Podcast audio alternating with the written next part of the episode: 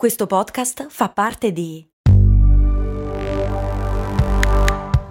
Voice Podcast Creators Company.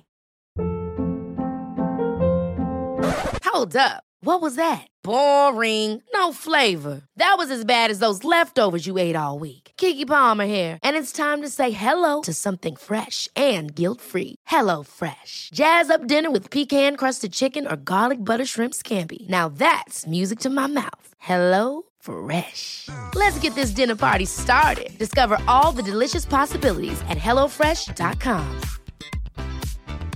Sono sempre più diffusi, sono praticamente ovunque, ma nessuno ci ha detto come cazzo si usa un defibrillatore, quindi... Cose molto, cose molto umane. L'ottima notizia è che un defibrillatore ti dice lui come devi usarlo e anche quando devi usarlo, ma e come fai a sapere se vedi una persona stesa per terra che sembra collassata a sapere se devi usare un defibrillatore? Fai una roba, usalo. Allora, la prima cosa da fare quando c'è qualcuno di collassato ovviamente è chiamare il numero unico per le emergenze, il 112, non il 118 come ho detto qualche puntata fa e come sono stato giustamente corretto perché è meglio il 112, quello lo vediamo più avanti, ma fidatevi, il 112. Loro vi daranno delle istruzioni naturalmente. E se avete fatto un corso di primo soccorso appunto sapete anche come fare un massaggio cardiaco, ma nel caso il defibrillatore può dare una mano, come? Allora, accendendolo, aprendolo e seguendo le istruzioni che dirà a voce, perché parla il defibrillatore, è simpatico, e ti dirà di mettere i due elettrodi a diretto contatto della pelle del paziente e ti dirà dove metterli. E poi ti dirà se è il caso di usarlo oppure no, perché il defibrillatore fa una cosa, defibrilla, cioè non è che fa ripartire un cuore a caso col potere del miracolo. In caso di fibrillazione, ovvero quando il cuore invece di pompare o stare fermo, pompa a caso, si muove tipo boh, in modo scomposto e scordinato come se fosse tutto ubriaco, senza ovviamente riuscire a pompare sangue. Ecco, quello che fa il defibrillatore è lo ferma, lo resetta e lo fa ripartire, o meglio, lo ferma e basta, lui riparte per i cazzi suoi, perché è il suo lavoro, lo sa fare molto bene di solito, ogni tanto ha delle defiance. Per cui il defibrillatore come prima cosa